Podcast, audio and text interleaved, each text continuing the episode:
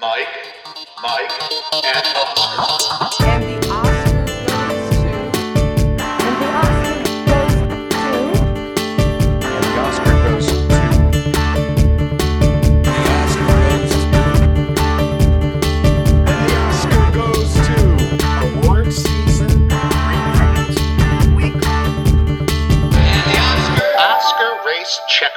We're back. Welcome once again to another episode of Mike, Mike, and Oscar. I am your co-host, Mike. One co-host, also Mike, is here to introduce yet another co-host helping us out today, Michael. Scott Yager of Challenge Mania and the Challenge Mania live shows is back to talk about the Screen Actors Guild Awards. Uh, Scott, this is uh, this is a fun little uh, back-to-back, a little home and home, where we had you on for the nominations and we get you back here for the winners. You are, of course, a SAG voter. Last year, you were part of the nominating committee. Uh, we've we've found a couple spots on the calendar with Tribeca Mania and now SAG Mania, to where we can have you on. And uh, yeah, we love it, man. Uh, welcome back.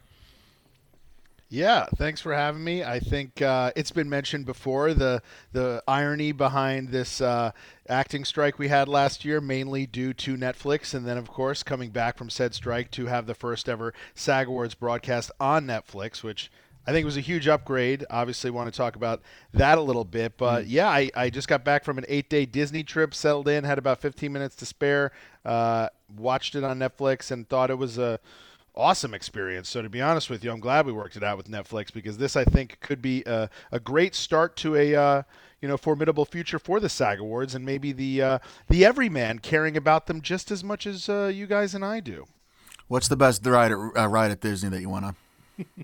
Well, to me, I think potentially the greatest ride of all time is Rise of the Resistance, which is a Star Wars ride Oh, at okay. uh, Hollywood Studios, which is in fact so immersive and so good that it absolutely terrified my five-year-old, which my wife and I convinced to go on it. But it is, without saying too much, and a lot of people do know about the ride, but without saying too much, you like start on what you think is or what feels like you're going to be on the ride, and then you get like taken captive by the resi- by the uh, you know the Darth Vader's side, whatever they call him, and uh, and then you get taken off of said ride and enter into this room with like 40 stormtroopers and get escorted onto like the bad guy ship, and that is in fact where the actual ride takes place. But it is really really immersive to the point where the cast members who are like guiding you to your spot online, where normally they're like jovial and nice, are like sort of short with you because technically they work for the uh, Empire. so um, that ride is like again, and, and it's not like very screen based. It's still very like uh, the, the way that we love Christopher Nolan and using practical effects, and we hate looking at CGI on the movie screen. I equally hate looking at CGI and screens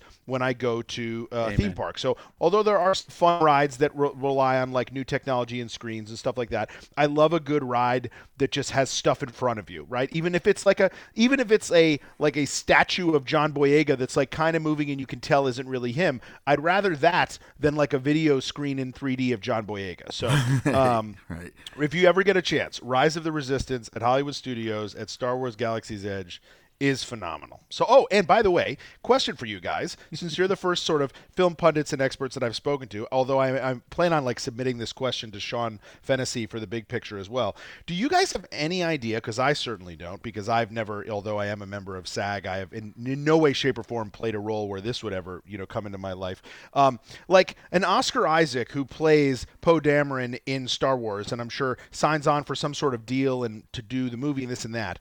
What is the like secondary package, if there is one, for him then to star in the ride that is running, I don't know, let's say 600 times a day at Disney World that people are paying hundreds of dollars to go on and things like that? Like, obviously, th- I, I would imagine that that is probably because it has to do with like these big property things like Marvel and Star Wars. Like, like for instance, there's a new Guardians of the Galaxy ride, and while you're waiting to go on the ride, Glenn Close pops in to like explain to you how the ride is going to work because she has like, for those of you guys who don't remember, almost Oscar winner Glenn Close plays like a very small role in Guardians of the Galaxy, which I'm sure she's paid like fairly amicably for. But like for instance, does she get a separate check for this? Is it one fat payment? Do they get residuals? What's the deal with this stuff? Because obviously they probably do it for the love of the game and the fact that they'll like live forever at Disney World. But I would like do we know as like people who know everything about movies and how the Hollywood industry works, do we know anything about how that works at all? You know what I mean? No, short answer, no. But long, I mean, what I would speculate is that it's all part of when they negotiate with Disney in the first place, since hmm. it's all under one umbrella. That they get some kind of a package deal or back end deal there that their likeness is going to be licensed out in probably perpetuity for as long as the theme park wants to use the the, the attraction.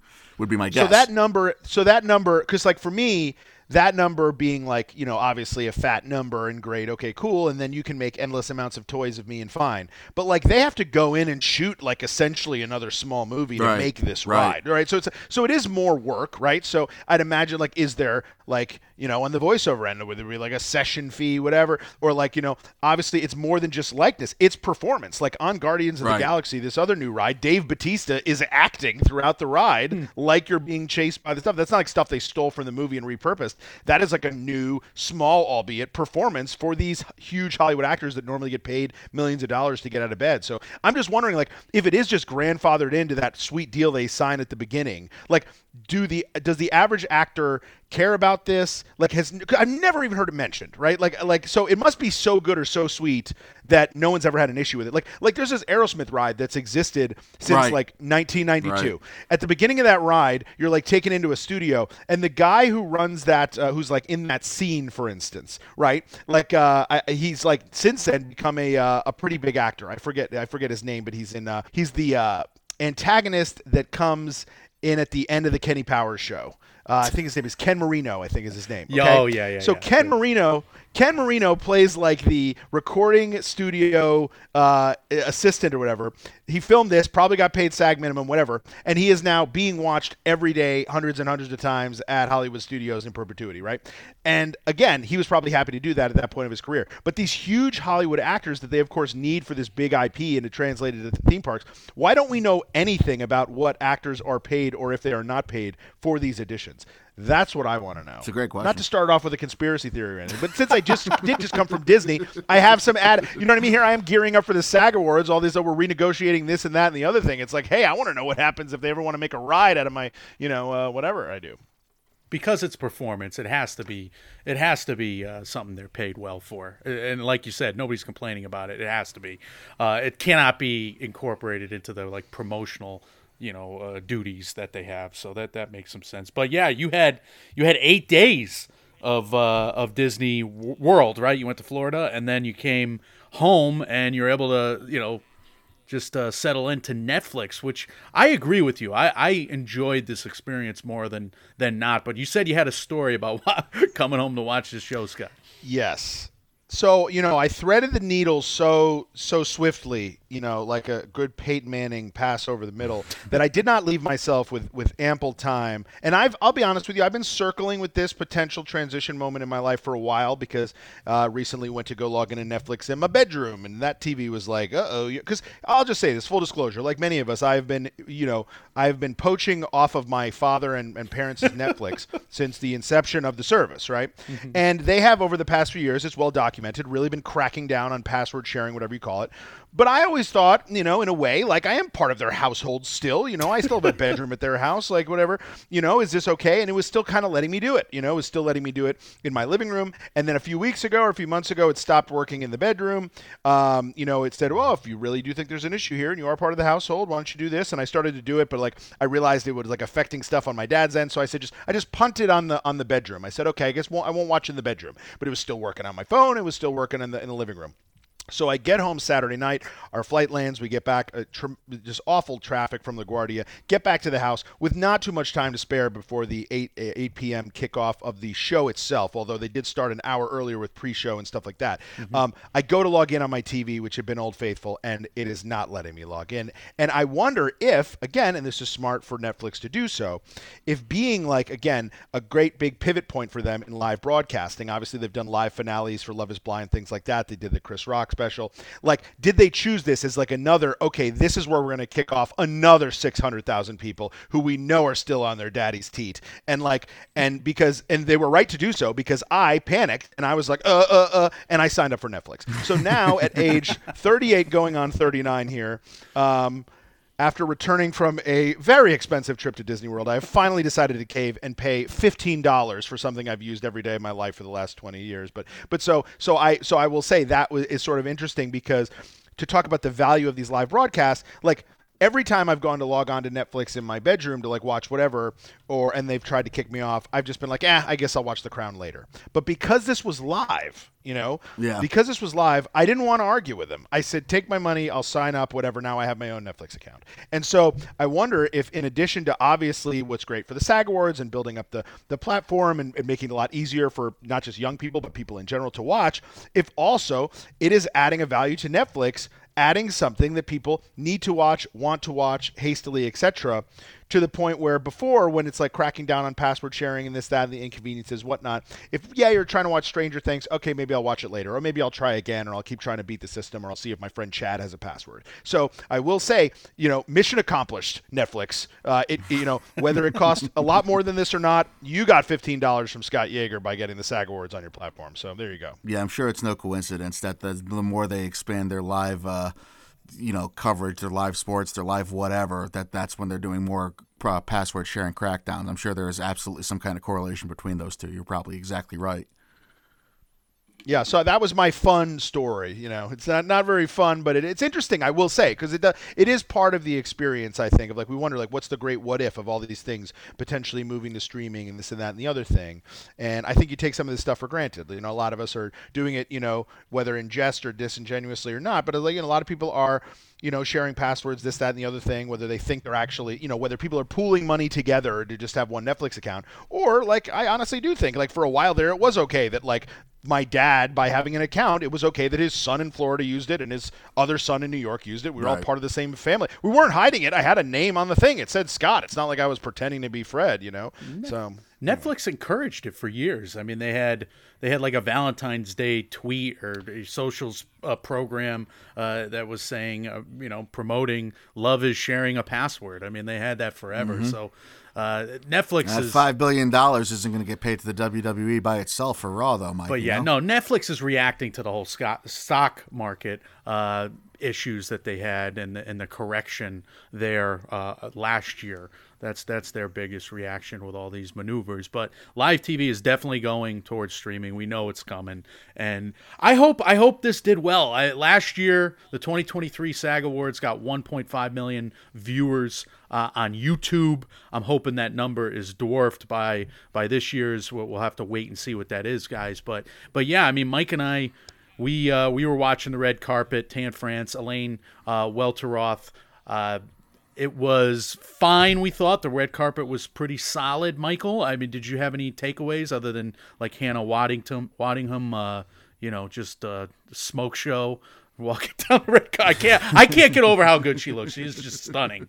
By the way, every time I see her. But other, other than that, I mean, I, you know, I'm a red blooded man. But other than that, uh, you know, pretty solid red carpet. I thought, or with that, solid red carpet. Yeah, I was I was late to the red carpet. I didn't see much of it. and I was in and out when I was there, but yeah, I wasn't. Uh, I- I don't really have anything about what I saw. It was it seemed like pretty standard uh, awards fare, which was fine with me. I'm okay with that. I, I like how much they made, and this goes into the telecast too. But like they they sort of, I, I know some ways intentionally, some ways unintentionally, made part of the structure of the show kind of highlighting what the differences and pros would be of moving this off of terrestrial TV and onto streaming, right? And like one of those, starting with the uh, the pre-show, is that normally what you have is like correct me if I'm wrong. I, I know some of the, the you know the networks have different pre-shows and this and that and the other thing. But like normally you're like jumping from channel to channel. Like the pre-show's on E, but then the thing's on ABC or whatnot. Right. And this was kind of one cohesive thing. Um, I will say it was a little confusing in that regard uh, by making it sort of one timestamp telecast thing where it's like it starts at eight, but if you go on Netflix, it says it's already starting now at seven. I wonder how many people like went on, saw it already started at seven, and thought, okay, well I'm already 45 minutes into this, I'm just gonna bail, you know? Like, I, so I wonder if in a way they almost made that too seamless on the front end, um, because it's one of those things where if you're in it for the long haul, you're watching the whole thing from Jump Street, great, but if you're not, it does kind of make it seem like you're coming in late, even if you are still 20 minutes early, if that makes sense. Was it in on your guys' front page on Netflix? Oh yeah. Because I had to search yeah. it out. Well, Uh, but that being that's a you said, it was on the front page of my br- it was on the front page of my brand new Netflix or whatever. You know, so it's like Right, so it's right, possible that you've just been watching so much stand up comedy that that's like so all that's on your front shit. page. Just he But I- watching shit, shit, garbage shit, and that's uh, this. is- I'm. I wasn't I've never guess been. what it was. No, I've never been more embarrassed. You don't have sa- the SAG Awards like immediately I, I had to algorithm. search. I had to search it. No, don't be embarrassed for me. No, I'm embarrassed no, that I'm Ted embarrassed Sarandos on behalf. it to me. I'm embarrassed on the behalf of Mike, Mike, and Oscar. Uh, but but yeah, we had we had we had them do this red carpet show. It's an hour. You're right. You're right. There's no breaks. She's going back and forth between Tan and Elaine. There were a couple of gaffes there. I think they had a teleprompter that like froze out at the end for Tan France where he was trying to get you know whatever, and she's like, "I thought you had a stroke," or whoever was next to him. Uh, I think it was the marvelous Mrs. Maisel. Uh, actress and uh, he's like he, he played it off fairly well. He's like you know sometimes you do have a stroke on live tv but he came back and, and promoted it later. But other than that like it is fun to have everybody swearing on the stage dropping f-bombs. I mean that's how normal people talk talk. It is fun to have in in some cases some of these interviews or re-interviews you know in, instead of Ah, commercial that's where you lose me.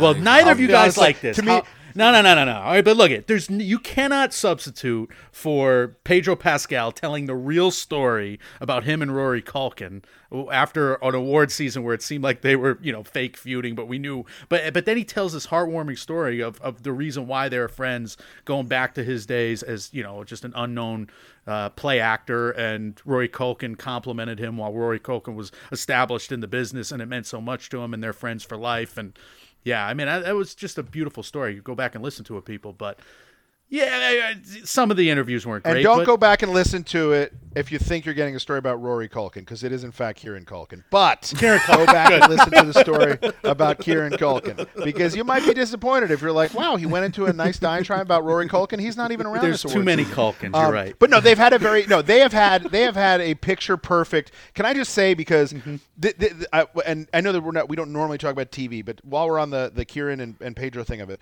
Mm-hmm. they obviously are good friends as, as Pedro just just sort of sort of revealed kind of behind the curtain of it. But like from Jump Street, so this this weird award season that we had where everything was moved around but then condensed, and we had the Golden Globes, and then we had the uh, so I think it went Golden Globes, um, then Emmys, then Critics' Choice, then this. So Kieran obviously, you know, moves into the uh, lead category, ends up winning those first few awards. Like they're very good friends, obviously from the personal reasons that Pedro discussed, but they're also both obviously under the HBO platform with their current shows. They've done a lot of the award circuit stuff this year together, and they have like this great bromance going. So from Jump Street, Kieran has this hilarious "suck at Pedro" in the first speech, right? They cut to uh, and they cut to uh, Pedro. He fake cries. Then I believe at another award show, I think Pedro's presenting. I don't even think he won. He presented, but he had some sort of an arm in a sling. He made a joke about how Kieran beat the shit out of him. That was hilarious. They've had this great ongoing back and forth. Now, here's what's hilarious, but also fitting about the timing of all this. So the the the Emmys, obviously, people still voted a few uh, months back, as I think you guys made clear to me, um, or someone did, maybe Emily Longeretta from Variety. So people had kind of locked in their Kieran vote. People had locked in their Golden Globes vote. But I can tell you, the SAG voting ended like I don't know eight days ago. I got my ballot in super early because I knew I had to travel and I kind of already knew who I was going to vote for. So I got mine in early. But people were voting up until a week, a week and a half ago for this. People had already seen everything I just mentioned. They had seen this great bromance, and they had more importantly seen Kieran get acknowledged like on these huge sta- stages. So in a way, I'm not saying it has anything to do with that, but it's very poetic that here. Pedro Pascal gets the quote unquote upset here. I think when we go down the line here, if we are going to talk about TV especially, a lot of this stuff has become sort of, you know, uh, very elementary about who's going to win because since we've seen all these precursor awards, some of which weren't normally even precursors or would have been a year ago in the Emmys case, like the Beef wins and the Bear wins, and in, and in most cases, the Succession wins have sort of been penciled in at this point. Obviously, the SAG has the wrinkle where you throw in Wambsgans because they don't have supporting.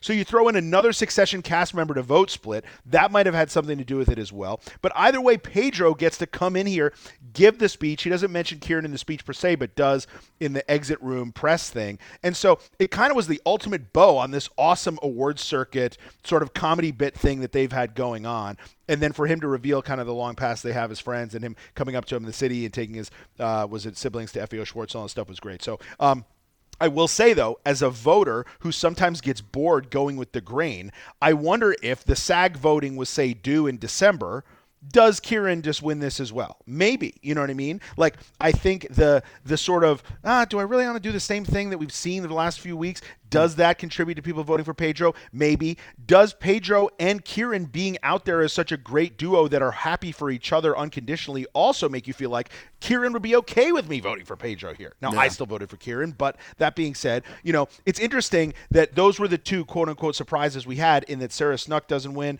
Uh, that goes to. Um, I think it's Snook actually. We all call her Sarah Snook. It's actually pronounced Snook, but so Sarah Snook doesn't win. She wasn't there anyway. That goes to Elizabeth Elizabeth Debicki, and then Pedro Pascal here gets the quote unquote surprise win as well.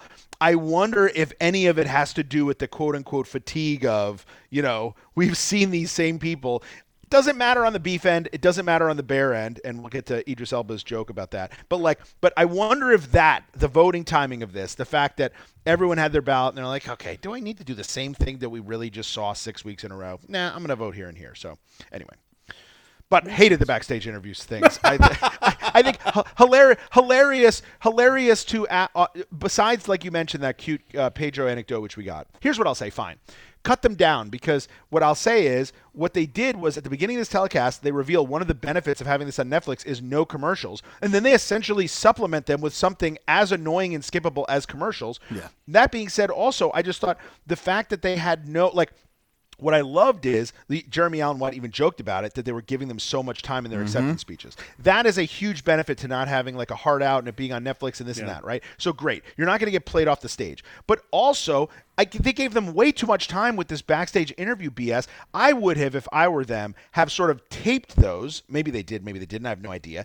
Cut them down a little bit, whittle them down to the, the, the few cute beats or whatever. Have them move a little bit more. You know, maybe have some, some crawls on the bottom or whatever. Make them feel more immediate because I almost felt not like I like commercials or anything like that, but these were almost like like painstakingly long in that like I felt like I'm watching this and I'm just like we're just like trying to grasp for moments in time here and I just wish they would have like done that behind closed doors and then yada yada to the funny bit for me. You know what I mean? I didn't need all of that because it was almost like you took away the benefit of us not having to have commercial breaks slowing everything down and you just kept breaks in and you almost made them you know more grueling by the way that they kind of just had no end in sight. And they had other options too. I mean, I'm with you. I, I, I said to Mike, I tweeted this out like.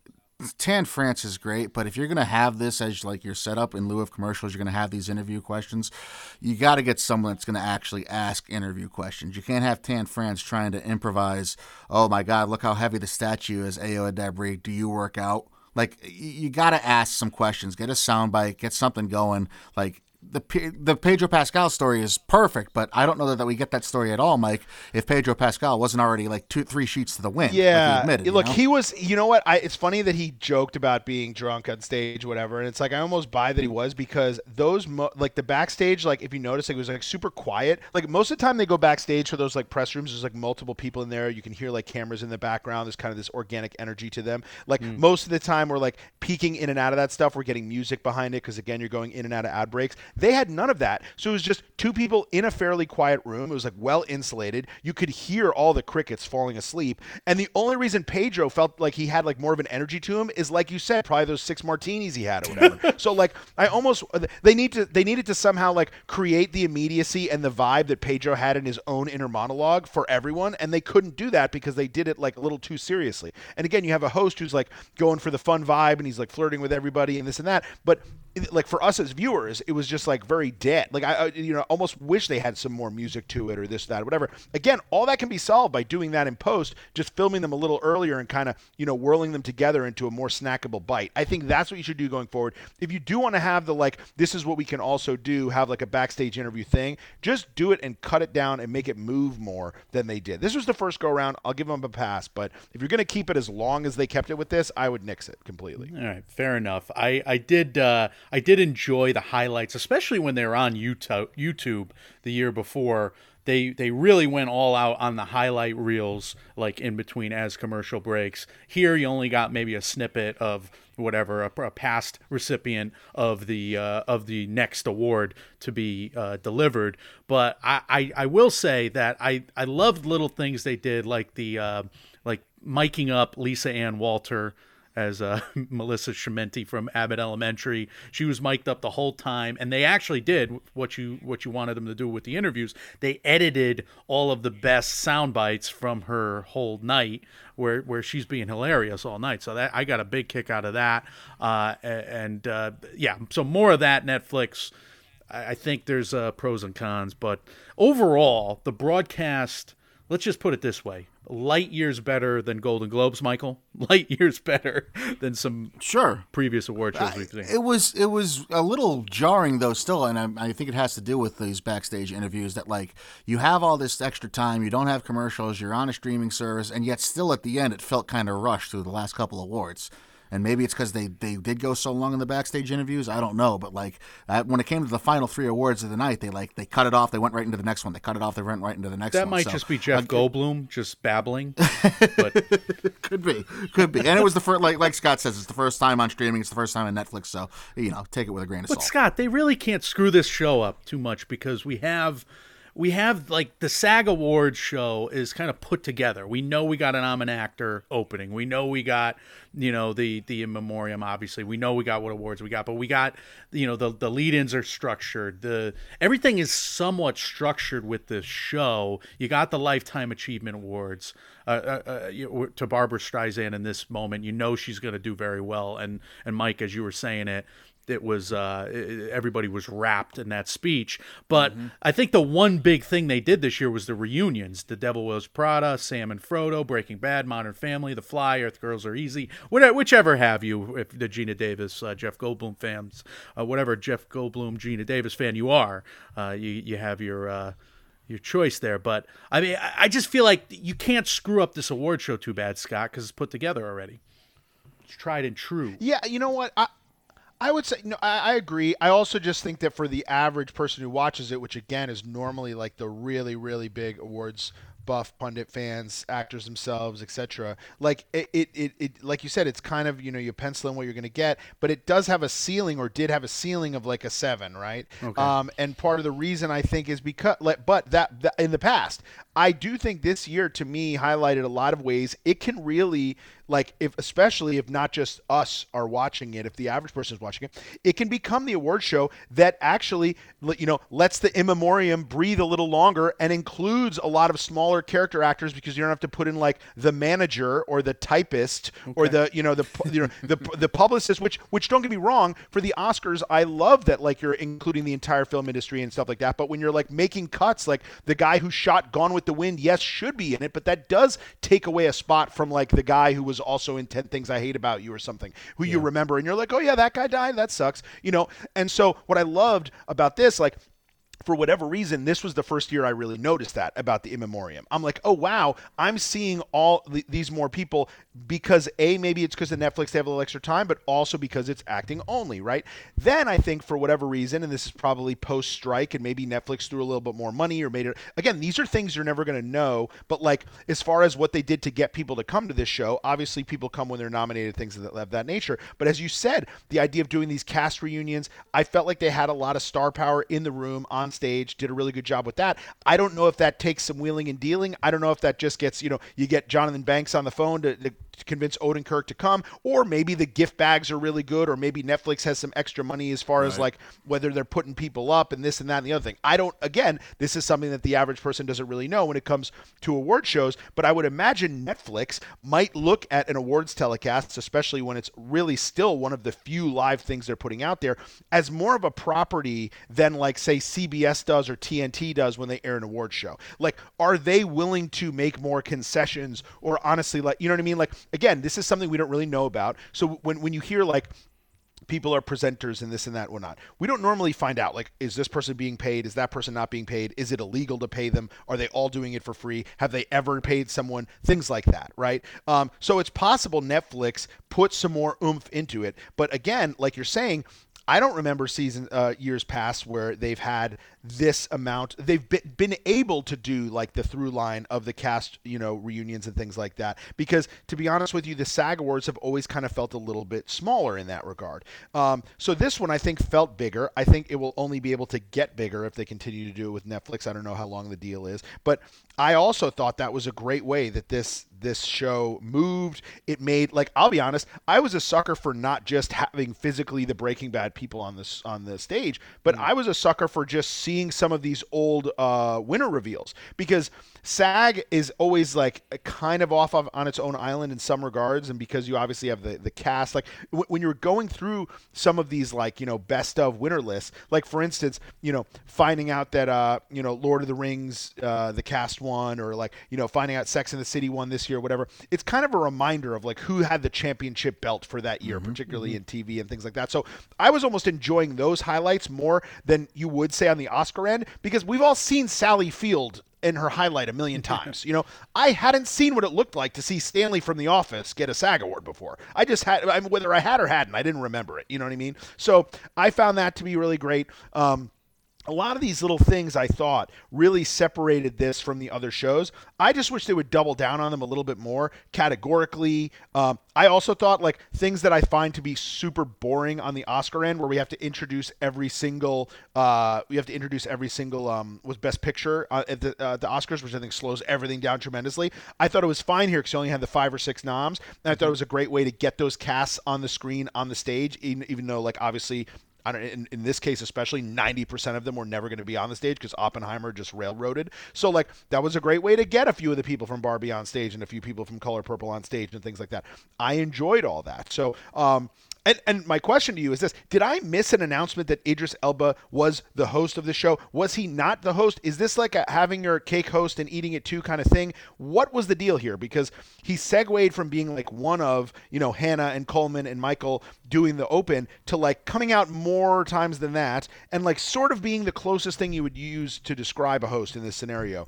Did I miss something that introduced him as being that, or, or was this a surprise to you guys as well? No, Variety came out before the show started and said that there was definitively no host, as there usually isn't for the SAG Awards, but that Idris Elba would play a big role in kicking off the show and throughout the night. So, I mean, I guess it was it was like an open secret that he'd be there a couple times, but he wasn't officially tabbed as the host, uh, at least in the trades. Yeah, I don't. I Well, don't I'll say it was pretty good, pretty good audition for potentially hosting Sure, something in the he was future. great. I, forget if he has or hasn't because he was. I mean, some of the stuff they wrote for him would have been absolutely cringe in anyone else's mouth, like bragging about being the two-time winner, things like that. Like he is lucky; he is probably the most charming person in the world, Right. Uh, and continue to be so. And then, like obviously, the the whole joke about a restaurant being called the Beef and the other place, the other show being Beef. Obviously, he throws in the word "the" there again, so there's a little bit of a flub with that joke, whatever. And like you know, again, God forbid it was Jo Koy doing this, you know. So I do think Idris Elba's you know charm and obviously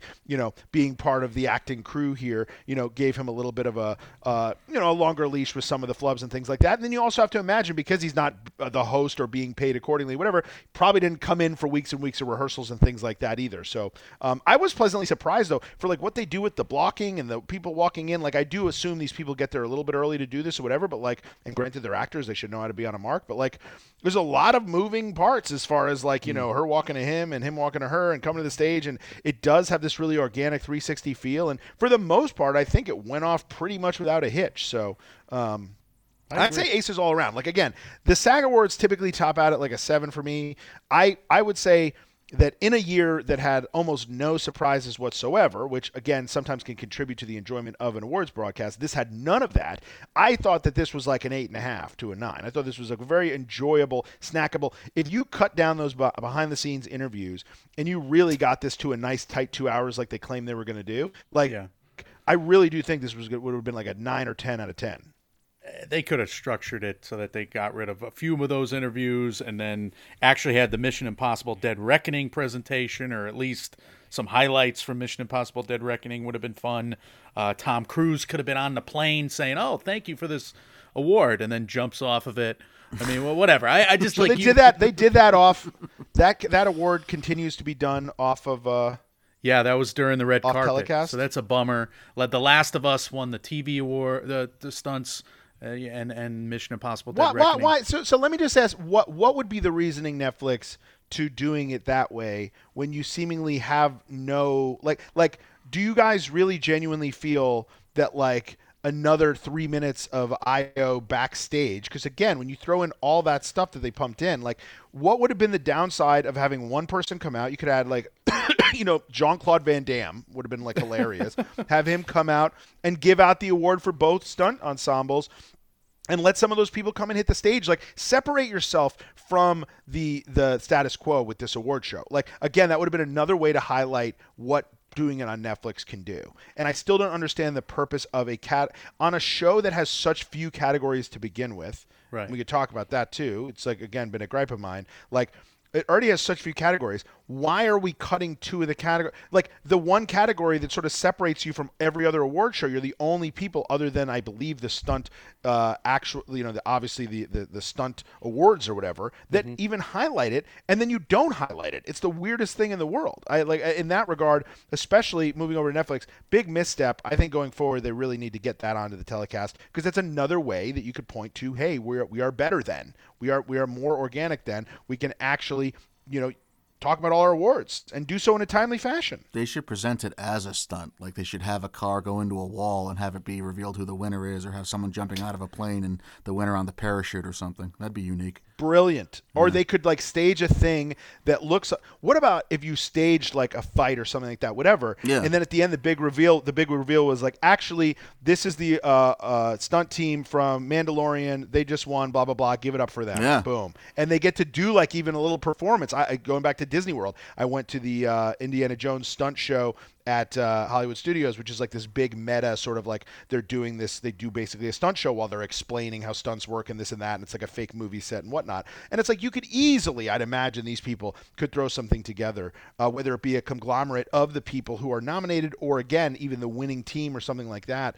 Um, I- Again, like we keep talking about, like what would be cool awards to add to these things, and you know, obviously the new casting category being added to the Oscars and things like that. And I still don't even think that we know how to deal with the ones we have. You know, it's like, you know, we joke about this. It's like with with, with the, uh, you know, everyone always. I mentioned messages just to you guys privately about the stunt category maybe moving over to the Oscars, and to me, the SAG Awards don't even treat that with the regard that they should. And secondly, I think that much like I fear this casting category is going to sort of double for the, you know, best picture kind of thing, whatever. Like I, I almost think if you moved stunt over to the Oscars, it would sort of also turn into that visual uh, visual effects category where it ends up again nobody really cares you know it's all these movies that for the most part other than a mad max fury road or whatever aren't really nominated for other oscars it's like the big blockbuster you know movie awards mm-hmm. whatever and no one could tell you ever what actually won at the end of the day and they kind of yada yada over it that's I mean, I could tell you that's definitely what they would do if they added stunts to the Oscars, because here we are at SAG, where stunt people should be propped up, if anything, and they're not even putting it on an endless broadcast on Netflix. So, big fail with that, I think. Well, Mike and I have said it for years. We have wanted them to get mm-hmm. innovative with how they present these awards on a nationally televised broadcast. And like you said, you could do something fun and, and, and live performancy with stunt ensemble and a motion picture at the SAG Awards. But even if you did not want to go that to that length,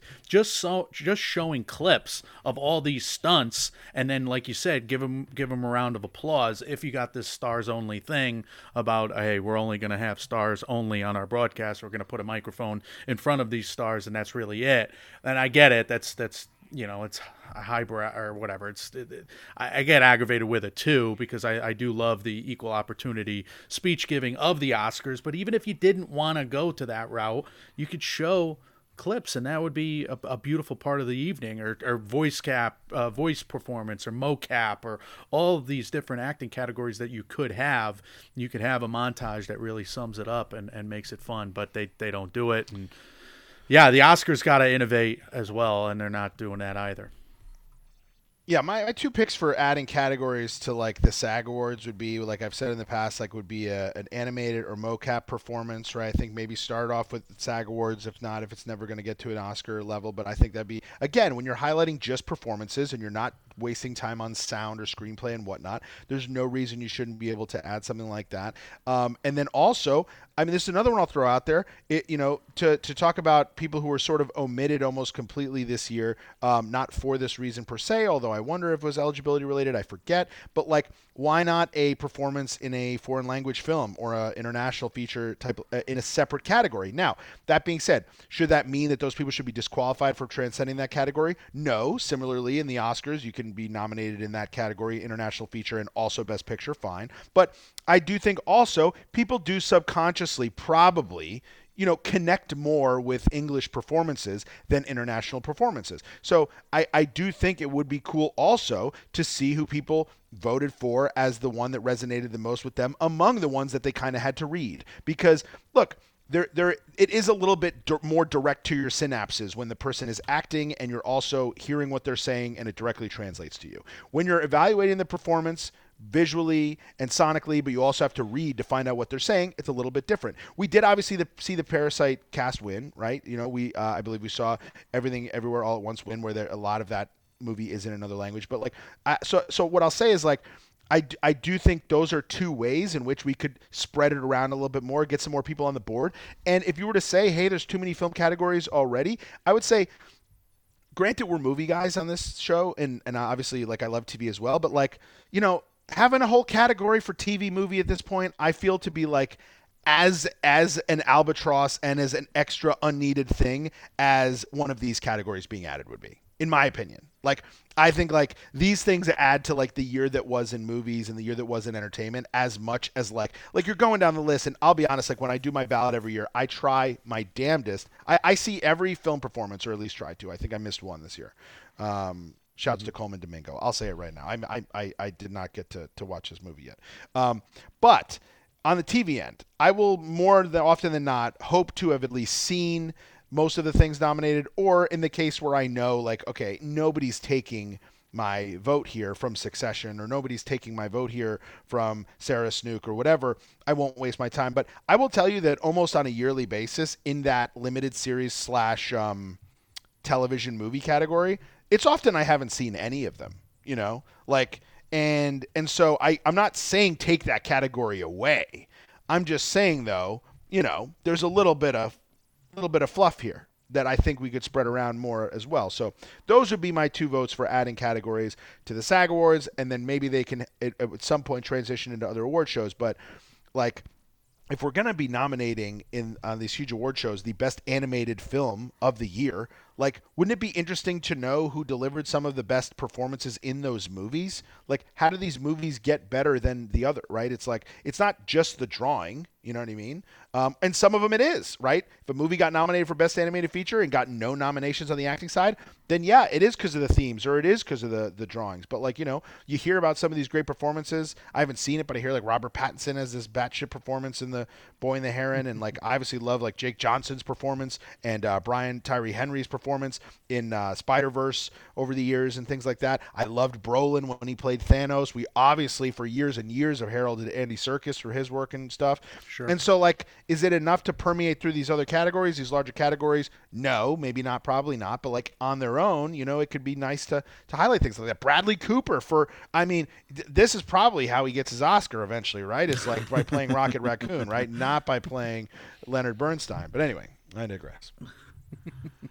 Well, I'm glad we uh, we kind of broke the show down uh, from all these different angles because it is the first time on Netflix, and we have been we have been discussing how to you know change these award seasons for the better to get the, the higher ratings. So hopefully it did well on Netflix. We'll have to report on that uh, later in the season. But yeah, let's let's dive into these big five categories. Essentially, uh, we mentioned Mission Impossible taking stunts, but we do have female actor in a supporting role. Da'Vine Joy Randolph wins. She delivers a really nice speech uh, yet again, and this one kind of culminates in the uh, the pep talk of uh, shouting out actors who have st- still not gotten their breakout role, and she does mention that they're all one role away, as many people have said.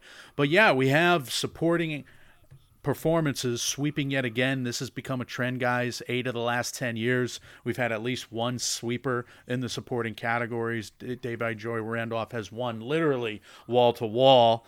And I think you know, th- it's inevitable now that we have uh, her taking this Oscar. I don't think. I, don't, I mean, I don't think it's even a question. Her odds now in Vegas are minus thirteen hundred to minus ten thousand. Scott. Yeah, and they, I mean they should be with with what she's done sweeping the precursors. I want to preface this by saying I thought she was great in the movie, right? Um, but I want to include not just her, but some of these other like people who sweep across the board, the Laura Derns of the world for Marriage Story and things like that. Where where when you look back at the like you said the the kind of how a lot of these supporting performances just get penciled in and just like they sweep all the way around. Like you would think they are like transcendently like you would think they're on the level of like a Heath Ledger as the Joker in Batman, which in addition to him obviously tragically passing away, is like a transcendent performance that people still refer to all the time as like a way to describe performances, right? It like you know, all, and that's just an example, but like you know. And I don't think, and no offense to her or the film, I think the film is like delightfully small and quaint. Her performance was perfect in it. She was great. I've obviously I enjoyed hearing her interview on Marc Maron. She seems to have like so many layers to her career and past and things like that. She seems like someone who's primed for like a great 20 year career that we're gonna look back on. This is the not the start of, but like the really great, you know, uh, spotlight on the start of. And I just think that like I will say it almost like does maybe, maybe I'm the only person who feels this way, but almost like does the performances a disservice to like herald them on in such high regard where I just don't th- like it's not her fault, it's not the movie's fault. I just don't think it's worthy of that. Like, it- and that doesn't mean I don't think it was great. I just sometimes get I, I'm like baffled at who the industry and what the industry decides to cling on to as the like, well, duh, this is the one. Sometimes it makes perfect sense and sometimes I just don't get it, you know? And that's not to take anything away from her and what she did here. I just don't even think that this role or this movie or this part was sort of meant to be something like like, like when when uh, Daniel Day Lewis plays Lincoln, you kind of get it, you know. Uh, and like even in a regard in a movie that I didn't really love, but like when when Renee Zellweger plays Judy and you know whatever, I okay, I get it and everything like that. And like uh, I'll give you another great example, Daniel Kaluuya in in uh, Judas and the Black Messiah. I totally get it in that regard, right? Like to me, that was like a transcendent performance.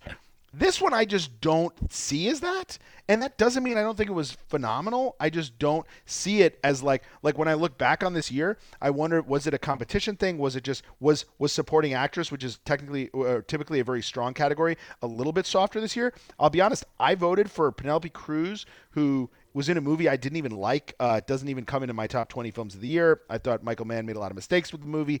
Uh, I didn't love the movie, but I thought she was just like outstanding in it. This the short clip that they showed of her during the SAG Awards from that movie reminded me like, wow, she's just doing this like A plus level work in this C plus level movie. But like so for me, I remember like when I was voting for her, I was like, wow, am I really voting for her? I guess I am. Wow.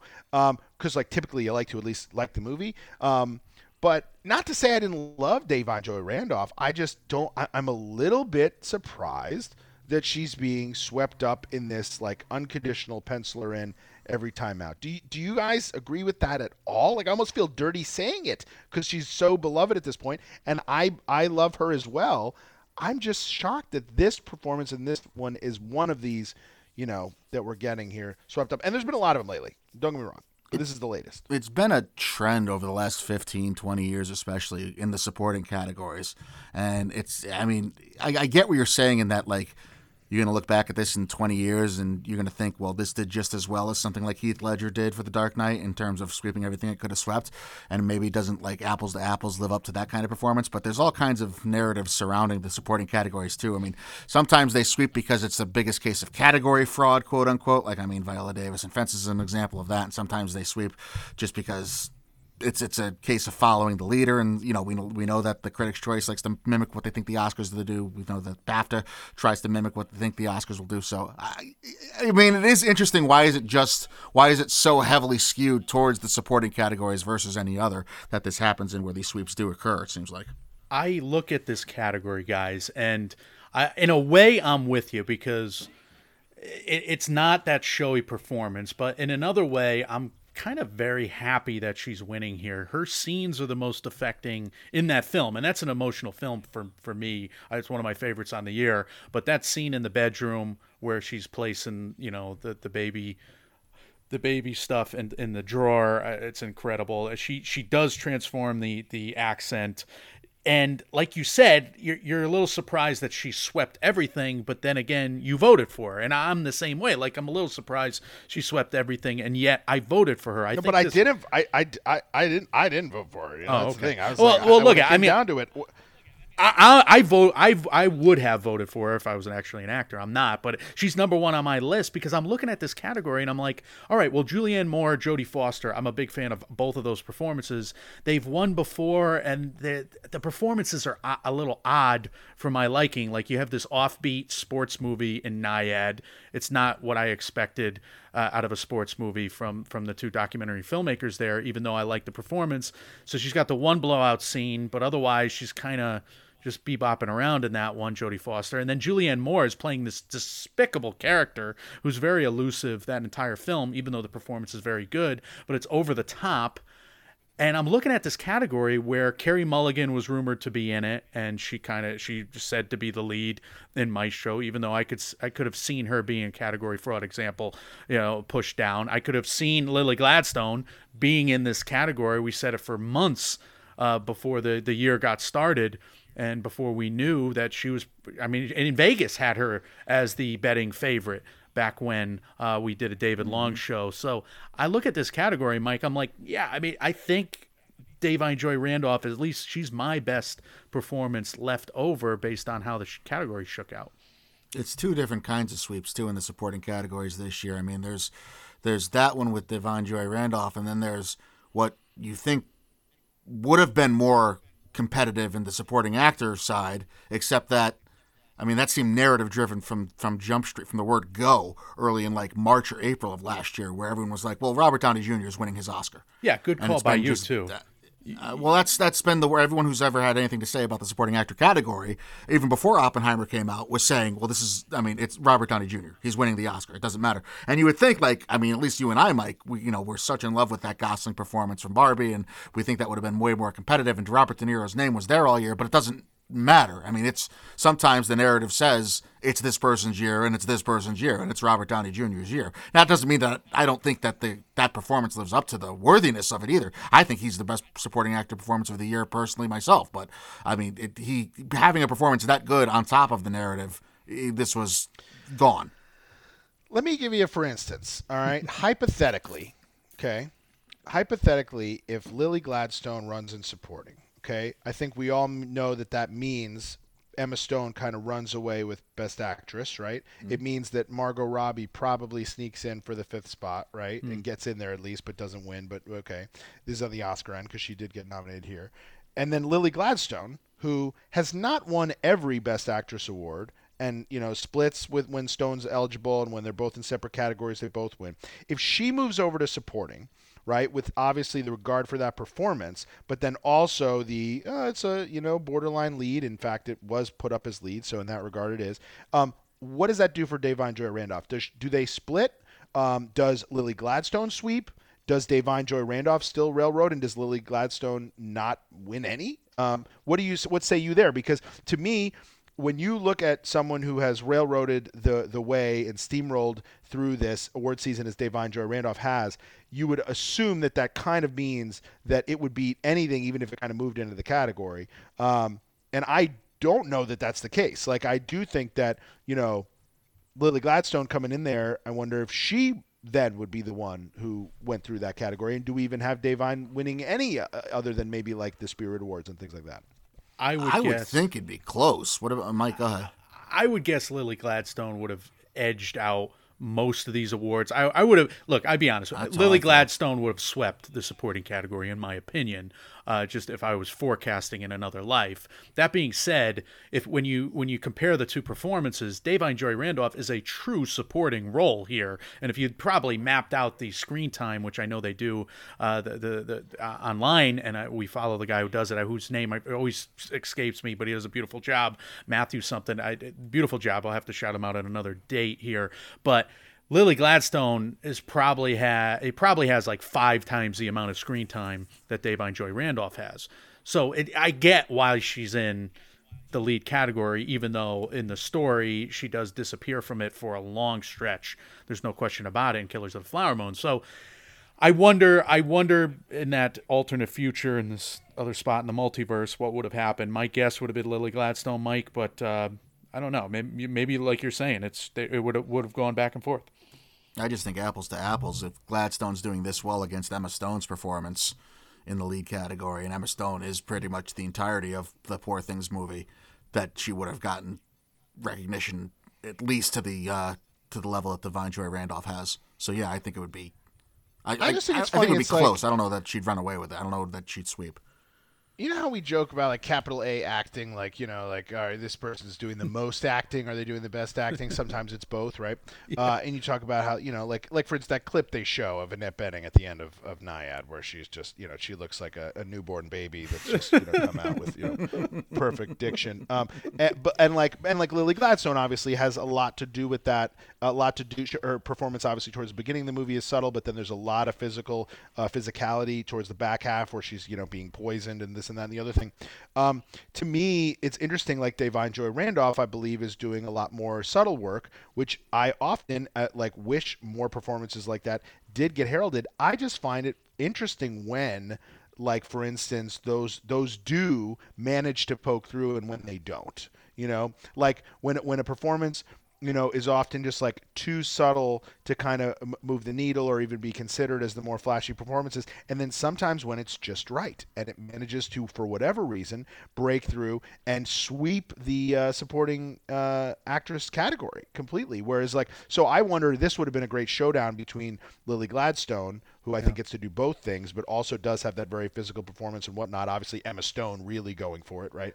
Um, seeing one of those in this category against Da'Vine Joy Randolph because you didn't really have you don't you didn't really have that the kind of you know apples and oranges race here. It was just kind of just just just Da'Vine from from the get go. And look, again, she's so well liked, rightfully so. It's like hard to argue about it. You, you don't you don't really. And again, I didn't really have uh, a horse in the race either. When again, I ended up voting by process of elimination for Penelope Cruz, which I thought was in a vacuum the strongest performance. But like, um, by no means did I feel super strongly about it. I almost voted for Da'Vine Joy Randolph. It might have, you know, if I want to put my cynical hat on myself, it might have just been me wanting to kind of get a little bit more creative, put my own stamp on it, uh, maybe more than I could have or should have. But um, you know, I, I, I- I, just I find it interesting that this is going to be one of those where I mean, it is, I believe, I think on paper, statistically, like the most awarded performance almo- almo- almost of all time. I believe, right? It's among It's the most Yeah. consistently right like she is not like even some of the ones we've talked about or that i used as examples there were other people that crept in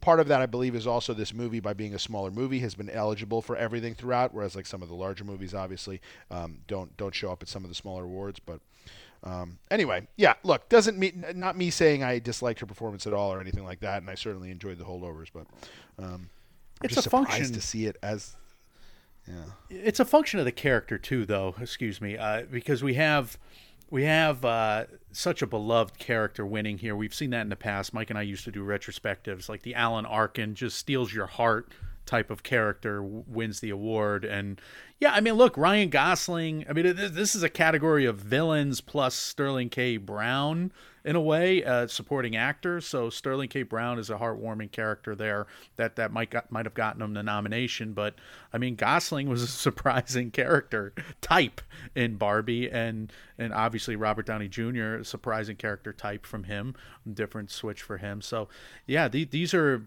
it's interesting. I think these are formidable performances, and I, I would agree with you, Mike. I was surprised that Gosling didn't at least take something throughout the year, but no, I mean, it's you wouldn't bet on it. I mean, the the Gosling odds are you know minus ten thousand in some books, minus thirteen hundred at best. Best you're gonna find, so it's prohibitive to bet it. But uh, we th- these other two categories you could actually bet. I would say, like female actor in a leading role. We, we talked about Lily a bit right now, but this now changes the race. There's no question about it. Lily Gladstone taking the SAG award for me was the surprise on the night. I did think Emma Stone had the momentum after BAFTA, but this is this is a huge win. Now you have Emma Stone with Golden Globes, Critics' Choice, and BAFTA. Gladstone now has, has Golden Globes drama plus uh, the Screen Actors Guild. So yeah, I mean, let these pundits fight to the death on this one, guys. Emma Stone is minus 187 to even in terms of her Oscar betting odds as of this morning, and Gladstone is minus 120 to plus 110. I mean, you say, say what you want about the uh, anonymous would Oscar ballots. that.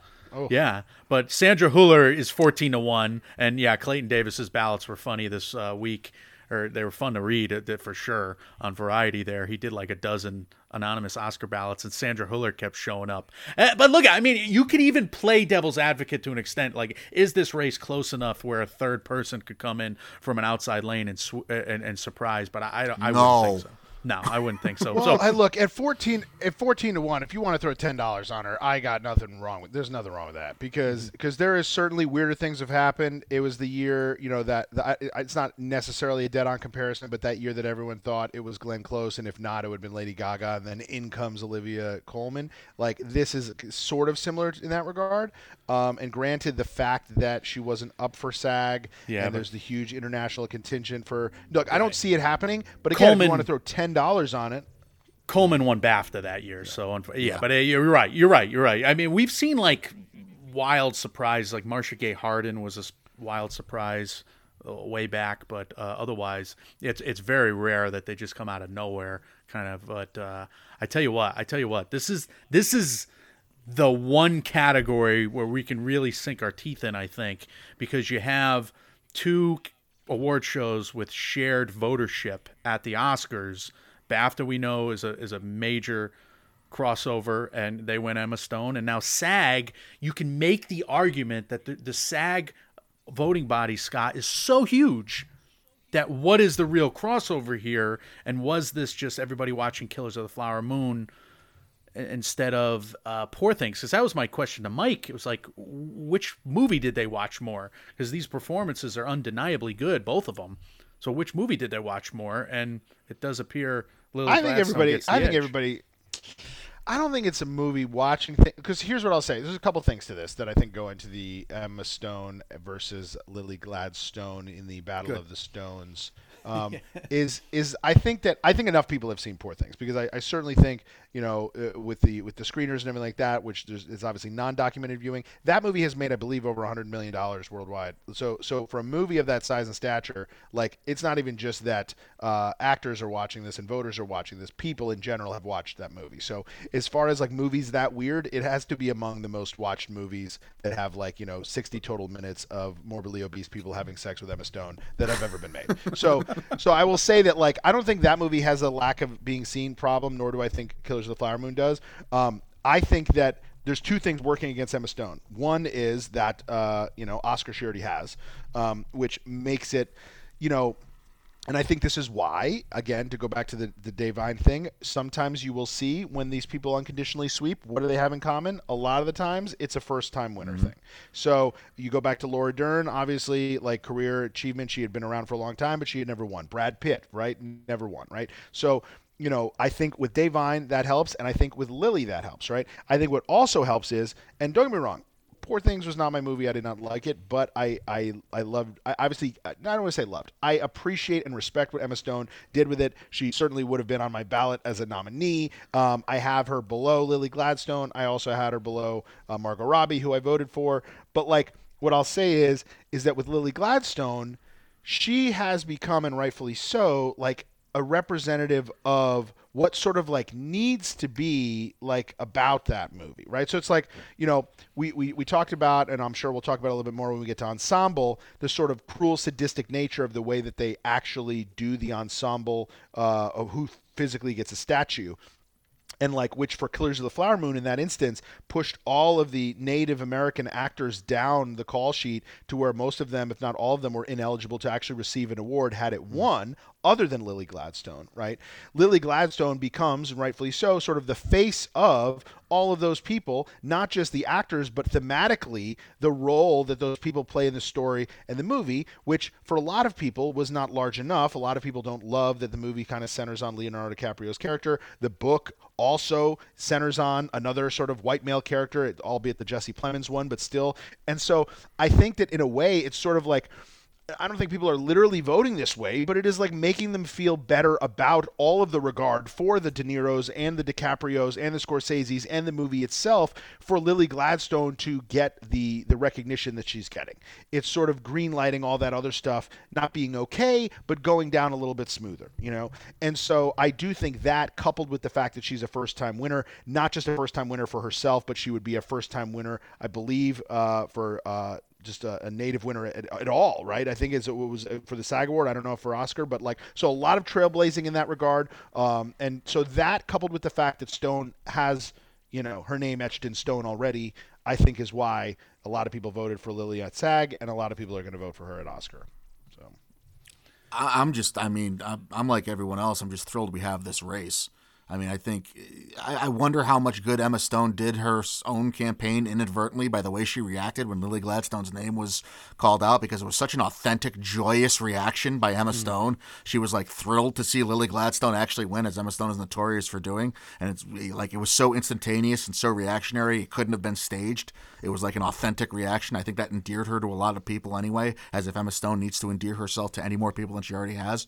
But I, I mean, every time Lily Gladstone speaks, it's it's a really cool moment. Every time Emma Stone's in front of a microphone, it's a cool moment. I think these are two women that uh, like people just love. I think they both deserve to be in this spot. I think it's a fun race for us as pundits to like watch two people that we really really thoroughly enjoy duke it out for this battle, and they're not going to say a negative thing about each other along the way. And I, it's just it's just fun. I mean, I, I we needed one of these acting races to actually be a race. It would have been kind of a lull, even though I mean, even though it's a fun year regardless, because everybody seems to love Oppenheimer. It would have been kind of a lull to have all four races decided before we get into Oscar Sunday. So the fact that not only we have one of the biggest categories be an actual race for one, but for two, have it be between two people that are like universally adored at this point, I think that's a really cool cool thing to add, like a little cherry on top of what'll be this. Uh, I think should be a successful Oscar Sunday in the celebration of Oppenheimer. I'll give a few final nuggets though, real quick, but because I, I just I want to talk about something both of you guys said real quick. Because, look, I, I think I want to explain myself on the poor things rationale. I, I don't know if the entire SAG body watched it because, uh, but, but look at, I do think Pearl Clutchers could clutch with the Emma Stone win. Still, I still think that's possible. The other thing is that it has not done well here. Poor Things has only made 33 million here. It's made 66 abroad. That's two thirds. That's very different, I would say, than Killers of the Flower Moon. That it's somewhat even in terms of the box office. Uh, but but you also, I mean, 67 to 89. But but you also have it playing on Apple TV Plus here, predominantly here. And I know that the screeners are out there, but I think that does matter to an extent. I think it can be indicative of what's being watched overall box office sometimes. I, I just I look at Lily Gladstone's performance there, and I almost wonder what if, like, what if the the thing we talked about with Jazz Tangcay, what if they didn't shoot it from the top of the stairs? That reaction shot of her breaking down, they didn't shoot that top of the stairs lit by an oil lamp at the bottom of the stairs that was her big scene and they didn't shoot it up with a close up. I mean, I almost wonder about the Maestro characters like Carey Mulligan and Bradley Cooper. Their humongous scene, their big argument was a one shot all the way from the back of the door so they could, they can see Snoopy's float going by both windows and you don't get all the the the, ju- the juicy reactions of that performance because you're in a dimly lit room to showcase the windows backed up. So I'm I'm looking at I'm looking at this race here, and I'm looking at I'm wondering a couple things. I'm wondering if I'm wondering if the international component is going to go back to Emma Stone because they love this movie. Like I like we had another guest on before. We had the box office boys. There's a lot of there's a lot of us perverts o- overseas, Michael. When and this is if this is the year of the pervert, that poor us? things could win.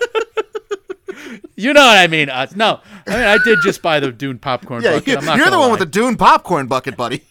tweeting out about it. But I mean, the the Lily Gladstone narrative, of course, that is a tremendously important narrative, and and it might be part of the reason why she's in the lead category because Martin Scorsese and then Leonardo DiCaprio they rewrote the darn script to give her character much more screen time. And I did listen to the book, guys.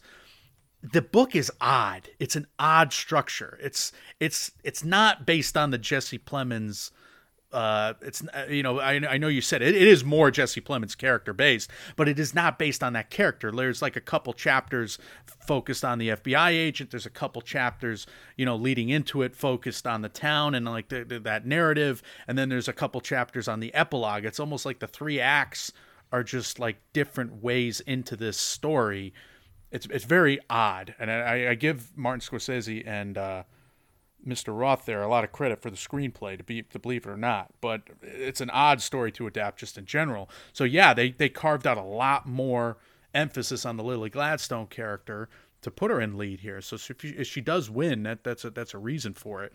But you have you have th- these two performances are wholly different, and we've seen we've seen the subtle performance buried in the past and, and and like you said before, Scott, the big showy performance winning over it. But we've also seen the, you know, the just bear it all performance. We've only seen a few of those win. I mean, Kate Winslet in The Reader is the one that jumps out to me. We have not seen the big, you know, the the the, the sex forward performance win. So this this is a fascinating category. I just I think there's a lot of nuances to this race. Yeah, and to go back, I don't know if we were going to go back to uh, RDJ, but uh, you know, I I actually, you know, the more I watch that movie, which I think I'm up to like four or five times, like that performance grows on me, and you know, I voted for him, and, and I will say that as much as I voted for him and was looking forward to him winning, something that I had feared and that kind of put a sour taste in my mouth was that the idea that he would win and Cillian would not um, was was something that I was just as much as again I loved you know RDJ's performance and particularly in like the last hour of that movie where he really gets to turn it up. Um, like I just think the idea that Oppenheimer was going to sweep the way it's sweeping, win all these awards, you know, RDJ was going to win this, and the other thing, and somehow Cillian Murphy was going to be like the odd man out. And that being said, look, I, I thought Paul Giamatti was great and fine and everything like that, but and you know, I like Je- Geoffrey Rush as well or Jeffrey Wright as well, but I just I thought that like it would really leave a sour taste in my mouth if Cillian, who is literally the face, like when they show Oppenheimer on the poster, it, it's him, right? And this has the movie had such a great ensemble from top to down, uh, top to downy, you know, uh, and like, but he is the one who the movie revolves around. He's the one who created this character that we're following from page one, and he is the script is written in the first person, and so so now that it becomes a little bit clearer that he has a bit more of a path to victory at Oscar than we had maybe thought a few weeks ago, I'm really able to enjoy Robert Downey Jr.'s steamrolling a little bit better than I was before because you know, much like that year with Once Upon a Time in Hollywood, like Brad was just anointed and like, you know, Joaquin Phoenix took Best Actor, and like everyone just forgot about Leo. Like when I go and watch that movie, I'm like, you know, Brad is fine and Brad is great and Brad is cool, but like Leo is the one who's like really amazing in this movie, right? And same thing for Oppenheimer, which is as good and as perfect as uh, as Iron Man is doing a Jeremy Irons impression during this movie. Like, I still think it's secondary to Cillian. And I still think he and Matt Damon and everyone are working off of Cillian. Same for Emily Blunt. Same for Florence Pugh. So the fact that Cillian Murphy is hopefully going to win an Oscar and won at SAG, to me, just top to bottom makes you know Robert Downey Jr.'s win all the more enjoyable for me. I don't know if you guys feel similarly. I don't know if you feel similarly about the Cillian of it all. But for me, the fact that for the last six months, I was almost thinking, oh wow, is RDJ going to be the one who gets like the collective sort of accolades for this acting ensemble, and everyone else kind of just has to share, you know? Um, and Well, real quick, rightfully so. kudos to not, you, That will not be the case. Yeah, kudos to you. You were all over Cillian taking this uh, months ago when you're DMing us, but also on our show when we went over the nomination. So kudos to you. You were all over Cillian Murphy. You know, eventually it coming back to him here. Uh, But that came from a place, to be honest with you, of me just like wanting it to be so, you know, like which does not always happen. uh, Very often, not does not happen. It wasn't like a oh, this is gonna like. Um, but it's just every time I see that movie, and now it's you know what's funny? It's because sometimes you like don't want to be the front runner. People get bored. They start voting for other people. Fine. Maybe that's kind of what happened here. And I just feel like you know everyone went to see this movie and they came out of it talking about the score and talking about Nolan and talking about Robert Downey Jr. and this and that. And now it's like okay, now we're going to talk about Kelly Murphy, which is great. Um, maybe that's what it was. But like when I came out of that movie and like from the beginning of that movie, just like the way he's talking and like and I think now also when you watch him during these award shows, maybe this has something to do with it. It's like when you watch The Wire and then three seasons in, you see like a YouTube interview with Idris Elba and you're like, wait, Stringer Bell is British? Like you, you almost forget the killing of it all, like he, like how much he created this character from like the posture and how skinny he was, and and like because now we're seeing him, he's like filled out a little bit more, and he's got like a gloss to his face, and he's sort of like you know obviously he's not like he's a little bit of a curmudgeon, but like he's being obviously he's just like completely different from this wide-eyed kind of nerdy but also charismatic, womanizing kind of complicated guy, chain smoking, brilliant guy that like you're starting to realize like oh like he was so good that you almost like come out of that movie thinking that you just watched like J. Robert Oppenheimer and a bunch of character actors and f- famous people in the other in the other parts. You know what I mean? Like Robert Downey Jr. is is also creating a character and does a really great job, but he's always sort of like he's he's sort of doing a different version of Robert Downey Jr. So different that we're all loving it. But like Cillian Murphy to me like did something that I think isn't looked at the same way, but I put on the same level as like what Daniel Day Lewis did with There Will Be Blood. And like something sonically about the way he talks almost like reminds me of that in the movie. Like not the same way, and obviously it's not coming from a place of villainry, which like Daniel Plainview is, but like there was just something about the way that he talks and the rhythm of the way he talks, and the way he talks about physics, and that's because, you know, it's paradoxal and whatever and, and like you go and you see it and, and the more you see it, you're just like, wow, this guy just really created this character and role, albeit based on a real person, but a real person most of us don't really have like an entry point for, and carried a three-hour movie that's going to win uh, nine plus awards. So the fact that he was somehow going to be the one that didn't have one really just grinded my gears. And now that I can finally say that's probably not the case, like just makes me delighted. I thought this was a closer race than uh, Vegas ever did. Like I, I, I felt like Giamatti had all sorts of like momentum prior to SAG uh, Saturday, and then, I mean, the, the the odds never reflected that. It was always Murphy still in the catbird seat, still in the driver's seat, still with the negative odds, and and the Vig you'd have to pay as the favorite. So and now he's like a prohibitive favorite almost between like minus six hundred and minus two thousand, which he should be after this win. Uh, it's it's not a. I, I, not a total sweep because he doesn't have Critics' Choice, but I mean BAFTA, SAG, Globe Drama. Yeah, he should be that high of a of a prohibitive favorite right now. And uh, to your point, Scott, like yeah, it is because he is the face of the biggest movie of the year that's going to win all these Oscars. So like logic should dictate that he should be the front runner for the lead actor category as well. So it's it's right to see him here, and he's at where he should be. That said, if you could find Giamatti, I mean, because I I, I thought Giamatti had a lot of momentum. If you can find him at like plus 400, if you're looking to gamble on something, plus 400 or plus 900, which is you can find him in a couple books right now, that's where I would say to sprinkle a little bit of, of something. Like, I don't expect Giamatti to win. I think it'll still be money lost, whatever you put out. But because Giamatti seemed like he had momentum, that's where I would go with. Uh, I just think the value is good there. I'm really glad that this performance is getting its due right now, and I I can appreciate that. I'm just bummed a little bit because I love the Paul Giamatti performance so much. Who doesn't? Yeah. and I, I'm I'm happy for Cillian Murphy, and I, I I'm happy for this fact too. Like this is not the typical biopic performance that we've seen women winning. We've seen the big over the top capital A acting Rami Malek, Gary Oldman type performance. And and yes, I, I do believe the the Lincoln is an all timer, and I'm I'm glad you you you're putting that one to one. But even I I agree with you on this level, Scott. Like we have the Lincoln performance that is a transformation, that is constant, that is nuanced. And yeah, maybe if you put Christopher Nolan IMAX cameras on uh, on Daniel Day Lewis or any actor for that matter, you can get what you got out of Cillian Murphy here. Just that the slow, just sickening realization of what's happening, and he's also duplicitous, and he's got the poker face throughout, and he got those big IMAX cameras on it. So that this is almost a form, a, a function of the of this particular movie and, and the, the production values as well. But yeah, we haven't seen. I'm looking back through the lead actor list. Like Cap- Capote was a big showy performance. Ray, big showy performance. Harvey Milk, a big, you know, just force of personality and charisma. Like we look back at all of these uh, these best actors, and I don't know. I can't remember. I can't remember one. I'm going all the way back down the list. Gandhi was total transformation. Maybe not even a one that would have been allowed today for Ben Kingsley for obvious reasons there. So I mean, looking all the way back, I cannot remember one like this winning. Uh, and and I'm I'm glad for it, but at the same time, like the the, the Paul Giamatti performance, we've seen win a hundred times. Michael, no, Right. like we've seen that was a force of personality. That was, I mean, good God, I mean we we've seen that one. I mean maybe the clo- well no Eddie Redmayne transformed. So I don't know, man. I just like this is this is a uh, it's not surprising.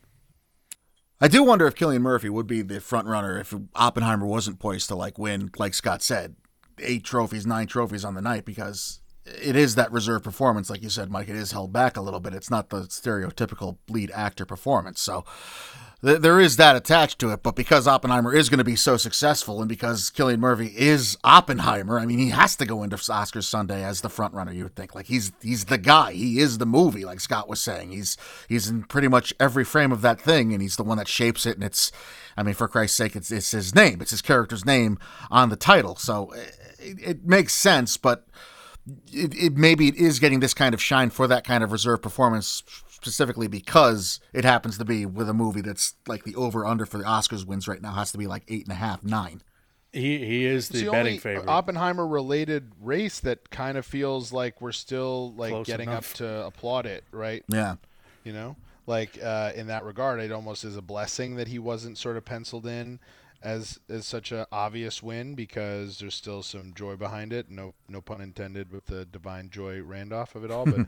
um, but I, so I just, you know, I do think I, I don't know what you can still get on Cillian Murphy if he's if he has moved into. It sounds like based on the Giamatti odds, he's moved into you know presumptive favorite territory. But I do know that like oh, fairly recently, you probably could have gotten him around even odds, right? Oh, Or- or absolutely. to He it. was he was you, you- Mike is right. He was the betting favorite despite Giamatti winning the media awards and the critics awards. That being said, yeah, he is now a presumptive favorite, minus 600 to minus 2000, uh, Giamatti plus 400 to plus 900. So, yeah, that's what we're dealing with and then the odds are even even shorter for uh for for ensemble here, guys. We have uh Oppenheimer poised to, to to take it home, especially after the PGA win, especially after the SAG Ensemble win, winning everything minus one thousand to minus ten thousand. So I was still betting on Oppenheimer. Anybody who asked, I was telling them I had Oppenheimer as my pick for SAG Ensemble here. I know a lot of people were going the Barbie route, and we were curious if Barbie could have taken Ensemble, but. uh it is uh, it is Oppenheimer all along this year. Uh, were, were you surprised, Michael? I mean, you can't be surprised. I was expecting something else to win ensemble, just as like a, you know, hey, good job. Oppenheimer's won everything else, so why not? But no, you can't be surprised that Oppenheimer actually won. Scott, did you vote for Oppenheimer? I did, yeah. I, I just like, I mean, to me, it's sometimes okay. Is it just a doubling of Best Picture? This that, but I just thought like for a movie where, you know, and and look, there's, there has to be a, a sub conversation about why they do cut it off at all. But like, uh, I thought what was interesting here is. And, and I think this was on the TV end as well. So these quote unquote ensembles, they do have a cutoff point of who they include as far as who technically is up for the award. I can assure you that no one actually reads that list. Right. Um, so like you know, I keep going back to the Krumholtz example, right? So you know, he technically is not someone who you. Sh- I- again, I don't know if they are even saying do or do not take these people into account, or is it just that they don't receive a statue? But he was on stage, you know, and when uh, you know the bear won, like the, like every single person who was on that show was on stage. Now I don't know if the TV rules are different because there's multiple episodes and this and that or whatever, but like so whether it's true or not. Um, the top to bottom nature of these casts are being looked at by voters when they vote for the movie. Now, I thought this was a particularly strong year in regards to every pretty much. I, and granted, I, I I I misspoke. There's another movie I haven't seen. I've not seen The Color Purple, but again, another movie I can just from afar can tell has a very uh, top to bottom great cast. But like American Fiction, great ensemble. Killers of the Flower Moon, amazing ensemble. Barbie, of course, amazing ensemble, and Oppenheimer as well, amazing ensemble, and not just amazing in the typical like holdovers kind of way. Wow, those three performances are good. Like these are ensembles that in many of these cases, at least three of them are like ten deep. Oppenheimer is like twenty people deep. Like I mean, just think of these smaller roles that are played by people you can't name, like the guy who ends up like making the bet with him uh, at the at the uh, Trinity thing where he ends up owing him five or ten dollars. I don't know that guy's name. He's great in that moment, right? Um, Josh Peck, who's like in this movie, Yeah. Olivia Thirlby, who gets shouted out because apparently she became she came up with the Oppenhomies thing. Like these are people who are probably like 20, 21, 23 on the on the call sheet because you have people like Gary Oldman who probably go above them but was only in one scene, right? Um, and so like and, and what's funny is like you know you get annoyed by who doesn't get put on the list but even people like matt damon who you know it's it's funny i went to this uh, talk a few weeks ago uh, they did a screening here a very well timed screening where they showed oppenheimer and it was christopher nolan emma thomas and matt damon and I got to talk to Matt a little bit after, and you know, didn't have too much of his time, but I had his ear for a second. And I just wanted to say, I said, you know, don't take this the wrong way. Love your performance in this movie so much. It reminds me of like a Bill Paxton part. Like 20 years ago, this would have been Bill hmm. Paxton playing this part, and he was mm-hmm. like, you know what, you're right. He's like totally. And you know, then we talked a little bit about how we both have an affinity for Bill Paxton, but like Matt Damon, who kind of Ironically, this year kind of did it twice because he similarly does it in Air, but kind of gets relegated into character actor form here. Like he's not like stunning leading man Jason Bourne Matt Damon here. He's not even like cool, slick, departed Matt Damon. He's again the Bill Paxton part, the like rough and gruff, but like is so is so good in those moments where he's delivering these lines of you know where when the movie starts really moving and going from like okay now it becomes a lot of people have used the term heist film where it becomes the kind of you know build the team you know set up Los Alamos Right. whatever and a lot of these like quick cutaways like end on a great line from either Damon or Krumholtz and like so so even a Matt Damon who like because obviously of his title card and his status in Hollywood is someone who's being you know honored for this ensemble I really do think deserves his flowers for this movie where again Robert Downey Jr. and Cillian Murphy have been the majority of the recipients of a lot of the love for this movie so Hartnett of course and uh, Florence Pugh and everyone like that so as much as I've I've made a big stink about the Krumholtzes of the world and the smaller uh, parts of this getting pushed down, similarly on the Killers of the Flower Moon side, like even again these these like second, third, fourth tier parts in these movies that are played by the bigger names that are do have the representation that get them this SAG Ensemble award that they get to take home.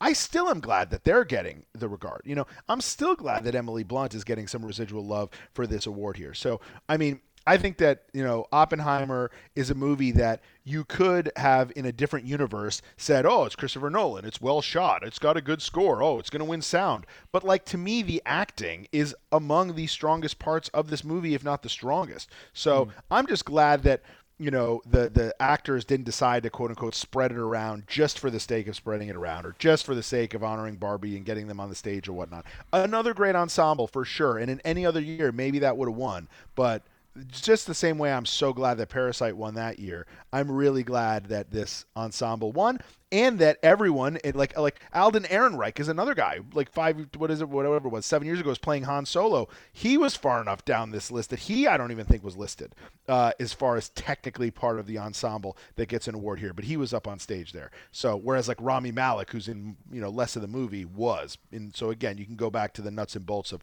why people are are part of the ensemble and aren't. There's a lot of chicanery there and a lot of Hollywood kerfuffle, but like you know, either way, all of them were on stage. All of them were in like you know deep in the back of my mind, uh, as I would imagine most voters' minds when they voted for this movie. So I'm glad that this movie uh, that had a tremendous ensemble was awarded as such. So, um, yeah. In case you can't tell, I'm pretty high on Oppenheimer. I'm like, you know, I, I really do think it is one of the few times where the movie that was the best movie is actually getting Yeah. eh, pretty much its due everywhere around where it deserves it, where people aren't picking and choosing spots to go, well, since it's winning this and this and this, we're not going to give it this, right? Like, look, if you really want to, if you really want a nickel and dime, the visual effects snub, is that annoying? Sure. But like, okay, I'm fine with Godzilla minus one or whoever win visual effects. Who cares? You know? Um, but like in every other regard, it's properly being, you know, you go back to some of these other movies that, you know, like the famous Saving Private Ryan snub losing to, you know, Shakespeare in Love, which I think now over time has got an unfair shake where it's almost become underrated because Right. it beat Saving Private Ryan. Same thing with The King's Speech. It's a very fine movie, but the fact that it beat The Social Network, like we're still always going to have these like huge blemishes on the uh, the Oscars sort of history where it's like some of these movies that show up on people's best movies of all time list didn't win the big one, didn't win best director. You know, you go back to Argo, winning best picture, doesn't win best director. You know, uh, and then you know similar, and you go back to who won best director that year. I don't even think it was Kathryn Bigelow for Zero Dark Thirty. I think I think Ang Lee won it for Life of Pi. I think that year. Um, and another example, There Will Be Blood, another one of the greatest movies of all time, happened to come out the same year of No Country of Old Men, uh, for Old Men. So it's like that's not even the uh, the Oscars voters' fault. Just couldn't do it, you know. And so it's to me heartwarming that like similarly recently with Parasite, which I also put in this category. Again, I wasn't an everything everywhere all at once person. I know a lot of people were. I also just think that even if you like, I think even those people, if they're being serious people, as Brian Cox would say, would admit maybe in a different category of movie than Oppenheimer. I'm just, I'm, I'm just so thankful that Oppenheimer is getting the due that it's getting. Uh, so far, so good. Obviously, we have one to go, but we'll see how that goes. Well, it's definitely in a different type of type of movie, genre wise. Of course, uh, the size of the production is very different. So this is a return to the big Hollywood blockbuster, the epic. And I like what you said there about the the cat. They need to fix this at SAG, where they can go twenty deep on the the awards list. I mean, what is it? You're just you're just making more trophies. You're just giving more uh, tables. That's at what I don't understand. Like, why why is there a cutoff? Like we talked about the, the Netflix of it and the show the show of it of all, and like so similarly, I like I was like you know talking before about the in memoriam how like the acting you know the, the, since it's only actors here we have the benefit of being able to honor so many of these quote unquote smaller actors over the years and maybe actors that didn't make as big of a dent on the celebrity end but obviously were you know big part of the screen actors guild and acting and worked for decades and decades and you get to highlight them because you don't have to make room for the other people that on the oscars end you're honoring the cinematographers and the publicists and whatnot. Similarly if you're going to have an ensemble category, what is the point of making it only people with a title card? Like that doesn't make sense to me. That just doesn't it doesn't ring true to the name of the category, doesn't ring true to the spirit of the acting guild and the, all these messages that people are saying on stage, oh, it's your next gig and this and that and blah blah blah and all the stories they're telling are the stories of them showing up to, you know, sneak into Robert De, uh, De Niro's office and getting kicked out and this and that. And there are no small parts, only small actors and all this this whole spiel they give and then they're like, well, if you don't have a good enough agent though, you're not actually getting an award. So it's like And these know, people are there anyway. Like, like you needs to be said. Krumholtz is on the stage anyway. It's not like they're saving room at tables and like saving seating by having these people not on the list to. Well, and that I will say, and I don't know if you've been following this narrative because Krumholtz, who famously just shut off his Twitter, Yeah, I did see that. was was was ve- very vocal on on Twitter this year about pretty much everything in his life. The guy has gone very very uh, been an open book uh, and a great follow by the way, but was very outspoken, especially early on about this and about this distinction. And I think people are sort of you know this year finding out about that. Um, I forget who it is on the Barbie end, but there's some pretty glaring omissions there too. I use the example of Killers of the Flower Moon, where pretty much every single Native American actor or actress, other than I believe uh, Lily Gladstone and maybe one or two others, are kept off this list because of that as well. Um, and so, like, this is a year where I think people have kind of like found out about this uh, one way or another, whether it be social media or otherwise. And I do think that the Oppenheimers of the world and some of these other uh, films who do get to, I believe, decide who gets to come and who they share their seats with and hit sits at the table and whatnot. I think they've gone out of their way. If I, I I don't know this for certain, but I have a feeling that like they've gone out of their way to make sure that some of these people are included more than maybe they would have been if it was up to just Netflix or the SAG Awards or up to whatever awards it is. Like I do really feel like it's the Christopher Nolans and the Emma Thomases of the world and the teams behind these movies that are making sure that the Aldens and the Krumholtzes and everybody are invited certainly there if they can be. If they are there, they're at the table. They're not sitting in the rafters with the other people. You know, things like that um, because of the optics of it all. You know, Right. and I think I don't know for certain, but I do think that that is a bit of a reactionary thing to this becoming a bigger and bigger story than it has been in years past. And I think the reason it's big of a story is to shine a light on these movies this year because of how deep these movies are and how absurd it is that say some of these people in parts that people remember so fondly aren't included. Whereas in past years, like let's be honest with Parasite, like Parasite's kind of a six-person movie, right? So it's very easy for all of those people to have been included in the ensemble because it's literally everybody, you know. Um, and and that doesn't mean that it wasn't a great ensemble and whatnot, but just in years past, we've had movies that aren't quote unquote as deep. It's not as egregious if, say, um, I don't know, Julia Butters or whatever, what didn't get a SAG award for uh, Once Upon a Time in Hollywood or whatever, you know. So I think that this year is the year for whatever reason. I think it's because of the deep cast and the deep ensembles that has really shown a light on this.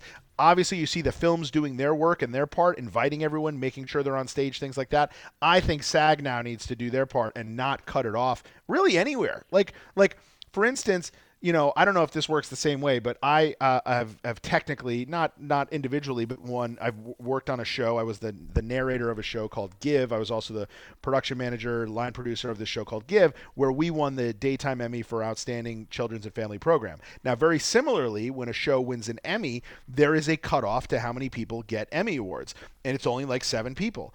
And the majority of those people, not saying their work and money isn't important, but the majority of those people are like the studio head, the head of the production company, people who, no offense to them, are like not even really ever on set, uh, the investors, the people like the, again, the people whose names show up first in the credits, which is all fine and good, but like gets to the point where like the narrator of the show, not tooting my own horn, but like you'd imagine like a show would have a hard time winning uh, an Emmy if the narrator sucked. Like the narrator is not getting an Emmy, right? The, uh, even the, you know, I think the showrunner might have even been cut off, but like the person, like the the uh, person on the day who's running set is not getting one. But they have the option where you can order a plaque or whatever, or you can order a whatever, and this and that. I don't know if the SAG Awards do that, but maybe they can do that. You know, either way, there should not be a cutoff per se, in my opinion, when it comes to ensemble, because mentally there is not a cutoff for how you're voting for these ensembles. Nobody, I can tell you, nobody is going. Although when you do vote, the list is there, by the way. Uh, I should have taken a picture of it. But when you do vote, like you vote online, it does tell you those names. Um, that being said, I guarantee you nobody is going and is about to click Oppenheimer and goes, "Oh, Alden Ehrenreich isn't included. Nah, I'm going to vote for Barbara." Right. You know Right. You know, or Simu Liu isn't. Uh, uh, I'm going to vote for Oppenheimer. Nobody does that. So if nobody's doing that, screw the cutoff. That's Fran. You did a great job last year. This should be your next order of business, Fran. No, I love it. I love it. Uh, that's a great spot, uh, and and it's full circle because we kind of came out, uh, you know, talking about the the form of the show and coming out uh, with with the end here where we're. Uh, yeah, we're asking them to fix this. I hope they do fix it. But Scott, thank you for coming back, man. Uh, we uh, Absolutely. we love having you here, and yeah, I mean, you could do this job very easily. I know you're uh, you're you're doing uh, you're doing great work at Challenge Mania, ChallengeMania.live, uh, at Shot of Yager on Twitter, at Scott of Yager on Instagram. But yeah, talk to our people about what you got coming up. And uh, I know on Challenge Mania, the your, your podcast there, you do spin off episodes on Succession, on the Batman, on to some movie and TV stuff when you can, and it's always fun when you do. You do the wrestling spin off show, but you're you're also covering from soup to nuts. Uh, challenge Mania uh, and the challenge on uh, on CBS right now, right? Correct. Well, the challenge current well, so it's everywhere. It's MTV, everywhere. CBS, Paramount Plus. The uh, the season on MTV just wrapped up. There's going to be two weeks of reunion. They're about to announce the next All Star season, which will be on Paramount Plus. The one that's on CBS is called The Challenge USA. That uh, is not necessarily set to return, but if it does, will be on CBS. But they're about to leave next week to go film season 40 of The Challenge, which should be uh, fun. Should have a lot of familiar faces involved. But I am going to be doing an Oscar Mania uh, preview pod the week of the uh, the Oscars uh, before that, talking about that. And I am because I never did it at the time, and you can tell I have a lot of thoughts on it. I am going to be doing some sort of an Oppenheimer Mania podcast um, for uh, polarity and parity's sake. I might do a Barbie Mania as well, but Oppenheimer has just been very top of mind lately. I have a lot to say about it, so I think I'm going to do that. This is something I would have done, as you mentioned, like in hmm. July. I just, you know, again, being a card carrying member of SAG, felt a little weird of doing it rightfully. Because, again, Sure. the point of the strike is not necessarily so Scott Yager, the podcaster, doesn't podcast about Oppenheimer. Fine. It's not really the point, but it kind of is, you know. So, you know, you're, you're not really supposed to, you know, you know, do that kind of stuff. Would they have cared? I don't know. Yada yada yada. But I didn't do a, an Oppenheimer mania in July when I probably would have normally. So I'm now probably going to do it leading into the Oscars when uh, all some of this other dust settles. So uh, look out for that as well. Awesome.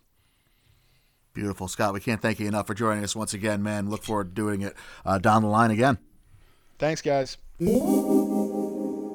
As always, our thanks to our buddy Scott Yager. You heard where you can find all his work and what he has uh, coming up next. Uh, Michael, do you have any uh, any words of wisdom? Anything you want to tell the good people about what's coming next from us? Uh, it's definitely wise to follow Scott Yager and ChallengeMania.live, as I mentioned. uh, spot to go to uh, get tickets for the the live shows and to figure out what shows are Yeah. coming up. And then yeah, I mean, I you know I'm, I'm not a fan of reality TV at all, and yet I listen to the challenge you know the Challenge Mania podcast quite a bit uh, he with Scott there. job. He does a great job. He does some spin-off episodes. I even listen to some of the wrestling ones here and there. you know that those are fun. And then uh, yeah, I mean I watched like the first season of the challenge back in the day. And uh, if, if there's somebody there I recognize and they're doing an interview, that's always fun uh, as well. So yeah, it, it's a great show, and Scott does a beautiful job. So it's wise to listen and to follow him. Uh, otherwise, what's coming next from us is we got uh, we got an Oscar race checkpoint. I think we need to do the Indie Spirits were really good, Mike. You know, we're gonna watch uh, and recap those a little bit. We got the Dune two Fallout here. I mean, I, I watched it. I liked it. I, I am surprised that I liked it. and I really did. And I bought the bucket and I I'm going full Dune mode. I, I'm just I don't know. You're sickened by this, but uh, I am. Yeah, I uh, I, I I'm yeah, happy for you. I guess we got the MMOs; those are still locked and loaded. That's a written show, but if again anyone who wants to, you know, uh, submit more categories, we keep pushing it back, pushing it back. I think we're gonna try and record it this Friday. So if you guys, uh, if, you want to get any categories, you gotta by Thursday, got to get them in there. Otherwise, we got Oscar bets, we got a final preview. Uh, and we got uh, the show recap and then a, a Fallout episode that's gonna, you know, it's it's really cool that we're gonna you know talk to a few more people that we cite throughout the year uh, on the Oscars and get their final words. It's it's it's always a, a thrill for us, and we're excited about it.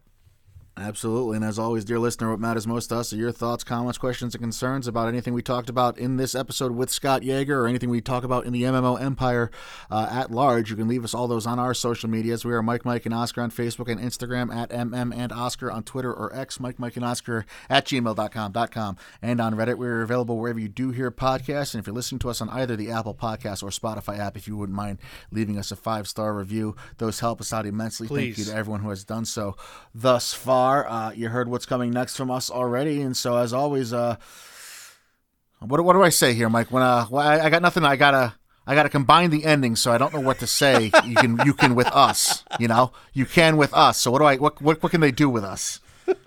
You can expand the SAG ensemble list and recipient list and make more trophies with us for us because we said so. I'm not good at this and part of it. When reality sucks, you can stumble through the ending with us. We are Mike, Mike, and Oscar trying to make award season year round without the stuffiness. We will see you all very soon. See ya.